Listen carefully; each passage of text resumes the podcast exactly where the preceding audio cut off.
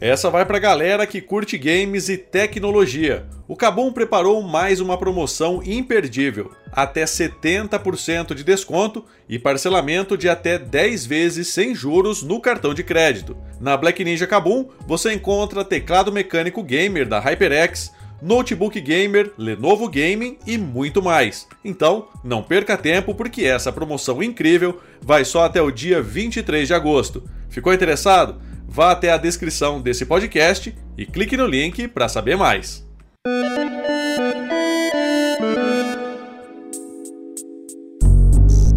Olá, eu sou o Gustavo Minari e está começando agora o podcast Canaltech.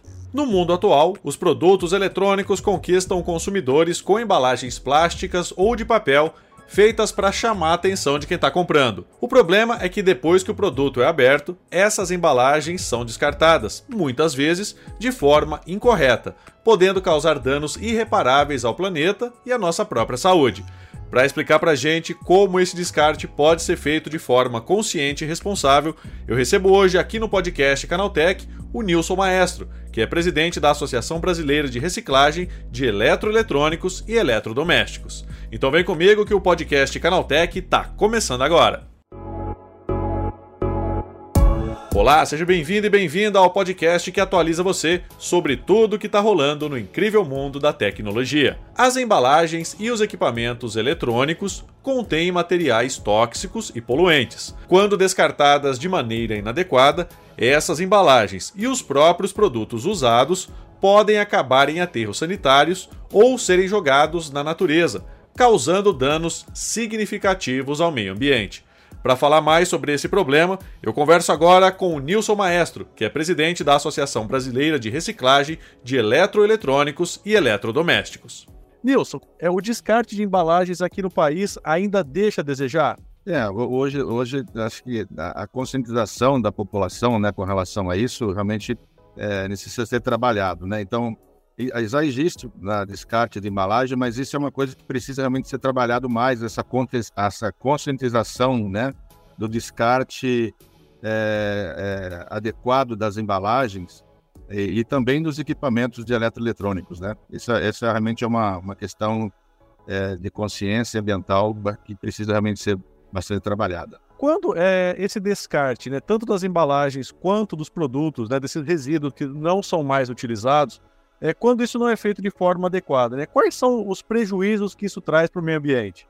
É, quando, quando os equipamentos eletroeletrônicos e suas, e suas embalagens são colocadas, são descartadas é, no meio ambiente, descartado em lixões, em, no solo, na rua, na água, isso pode trazer uma consequência ambiental é, bastante forte, né? Porque esses produtos contêm alguns, alguns componentes é, tóxicos, né, como o mercúrio, como o cádmio, como o chumbo, né, que pode contaminar o meio ambiente, né? Ele pode levar contaminação, né, e, e prejuízos aí para o meio ambiente. Então, quando eles não são eh, descartados de forma adequada, traz um prejuízo para o meio ambiente bastante considerável.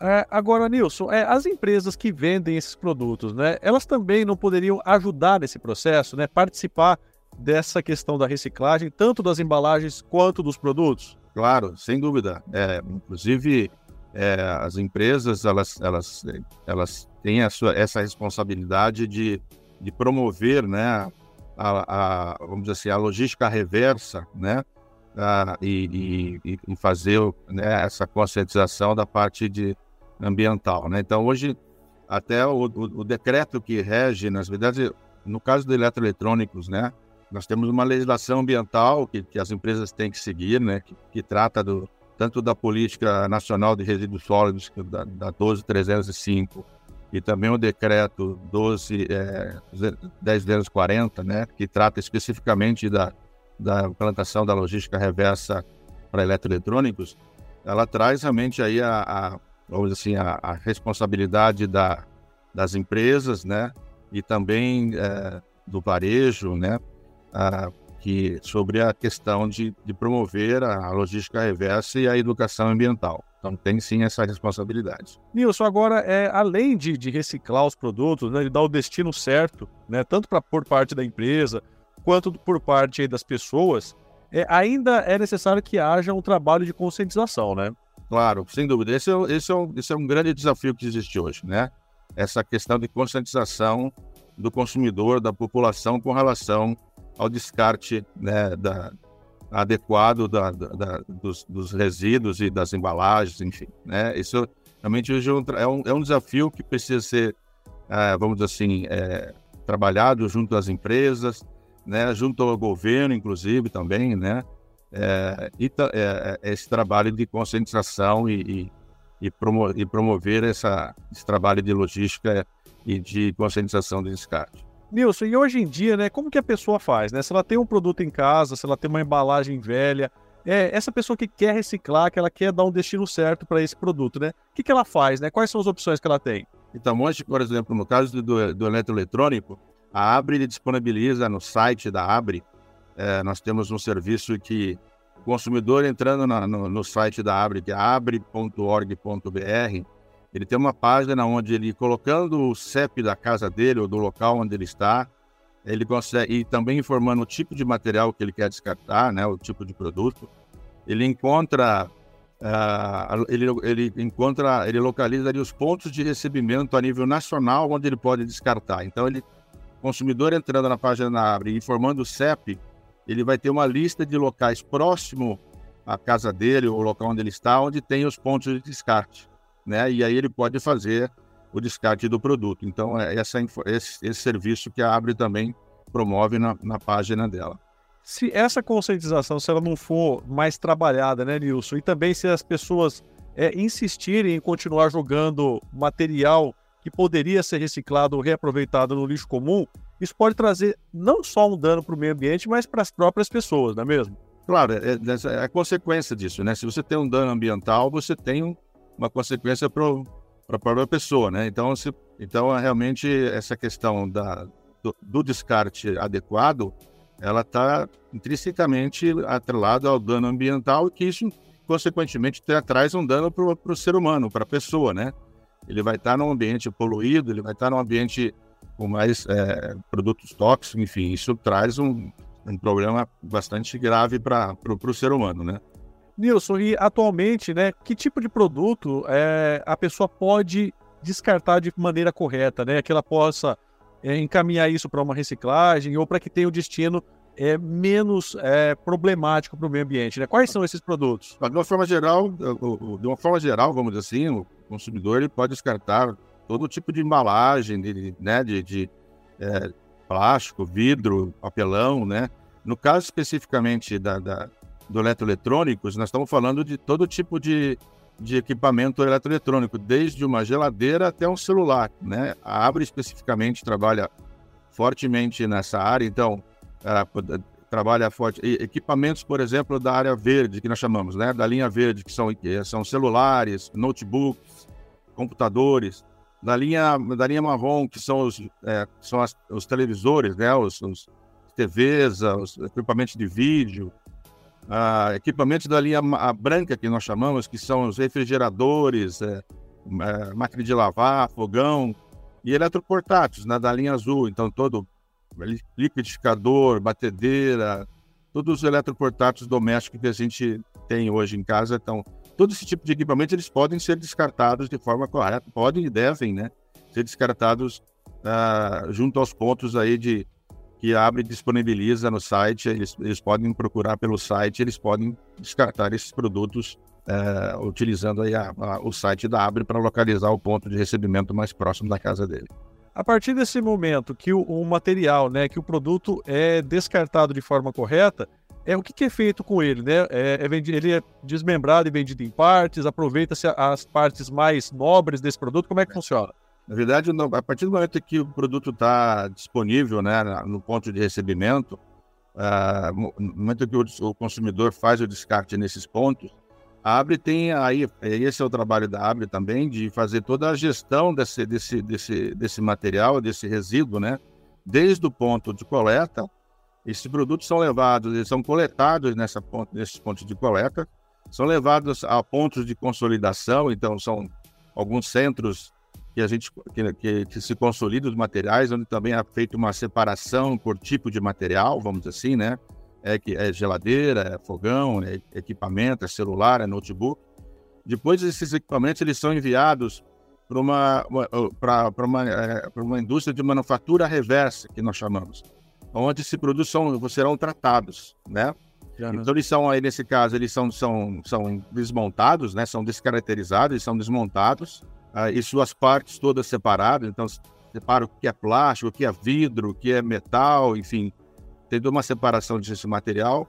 Esse material passa por um tratamento, então eles são reciclados, então eles são, é, vamos dizer assim, eles são todos triturados, separados por material, e esse material depois ele volta para a cadeia produtiva, né? É, então esse que é o que é o sentido final de ter essa adequação de, desse destino final. Então esse material então, ele é tem a sua destinação voltando, é, na maioria das vezes, para o processo produtivo como matéria-prima. Então, esse material todo, então, ele é coletado nas bases de recebimento, levado para os centros de consolidação, depois destinado a essas empresas de manufatura reversa, que faz todo o tratamento desse material, descaracterização, separação por tipo de material, por fim a reciclagem, trituração, tratamento e eh, destinação final depois, retornando para a própria indústria, eh, dependendo como matéria-prima. É isso, Nilson. Obrigado pela tua participação. Bom dia para você, hein? Obrigado, vocês estão à disposição. Tá aí, esse foi o Nilson Maestro, presidente da Associação Brasileira de Reciclagem de Eletroeletrônicos e Eletrodomésticos, falando sobre as vantagens do descarte correto desses produtos. Agora se liga no que rolou de mais importante nesse universo da tecnologia, no quadro Aconteceu Também.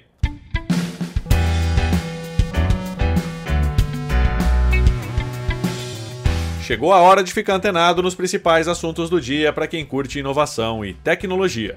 As falsas centrais de atendimento, mas com números reconhecidos como legítimos para os usuários, vêm sendo cada vez mais usadas para aplicar o chamado golpe da mão fantasma. A partir de notificações maliciosas que chegam por SMS, os bandidos buscam induzir as vítimas a entrarem em contato com o suposto suporte e instalarem aplicativos perigosos no smartphone. Trata-se de um golpe que vem ganhando cada vez mais sofisticação, um sinal de que também está sendo efetivo contra os brasileiros. Números iniciados em 0800 e mais recentemente 4000 são adquiridos pelos bandidos para dar maior aparência de veracidade aos ataques, enquanto as falsas compras de alto valor indicadas nas mensagens de texto podem assustar as possíveis vítimas e ampliar a chance de um contato.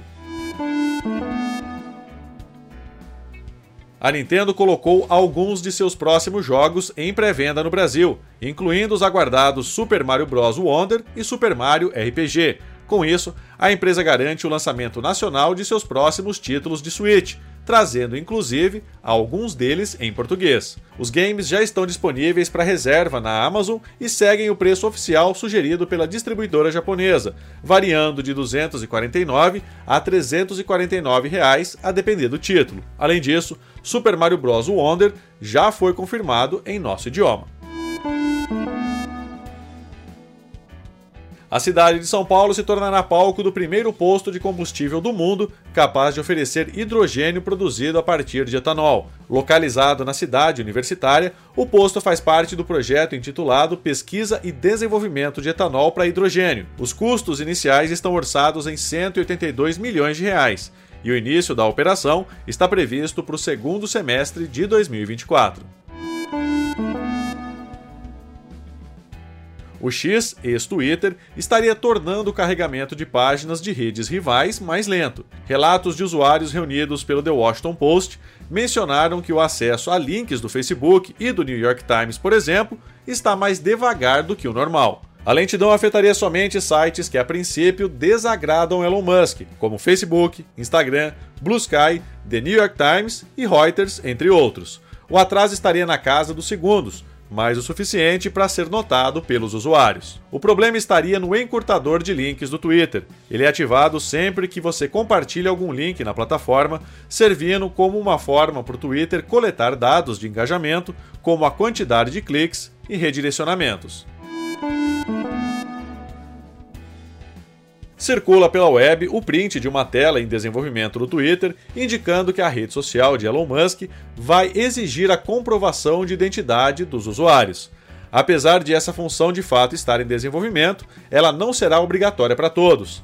A tal da ID Verification do Twitter será obrigatória apenas para quem quiser verificar a sua conta, ou seja, apenas para assinantes do Twitter Blue ou XBlue, que é o nome oficial do programa de assinaturas da plataforma.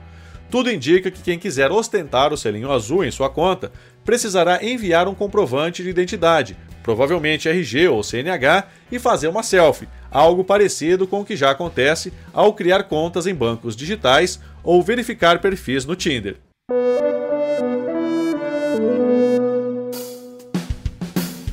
É isso aí, com essas notícias, o nosso podcast Canaltech de hoje vai chegando ao fim. Lembre-se de seguir a gente e deixar uma avaliação no seu aplicativo de podcast preferido. É sempre bom lembrar que os dias de publicação do programa são de terça a sábado, com um episódio novo às 7 da manhã, para acompanhar o seu café. Lembrando que aos domingos tem também o Vale Play, o podcast de entretenimento do Canaltech. E olha só que notícia boa: o Canaltech é top 10 do prêmio IBEST desse ano. Mas para a gente garantir o nosso lugar no pódio, a gente precisa do seu voto. Todo Canaltecher com mais de 16 anos, CPF e uma conta válida de e-mail pode votar. O Canaltech está concorrendo na categoria Tecnologia. Nessa fase, cada pessoa pode votar uma única vez em até três candidatos por categoria, indicando primeiro, segundo e terceiro lugar. Então acesse o site app.premibest.com e vote no Canaltech. Esse episódio foi roteirizado e apresentado por mim, Gustavo Minari, e a edição foi do Vicenzo Varim. O programa também contou com reportagens de Igor Almenara, Durval Ramos, Paulo Amaral, Felipe Demartini e Douglas Siriaco. A revisão de áudio é da dupla Gabriel Rime e Samuel Oliveira, com trilha sonora de Guilherme Zomer. E a capa desse programa foi feita pelo Eric Teixeira. Agora nosso podcast vai ficando por aqui. A gente volta amanhã com mais notícias do universo da tecnologia para você começar bem o seu dia. Até lá, tchau, tchau.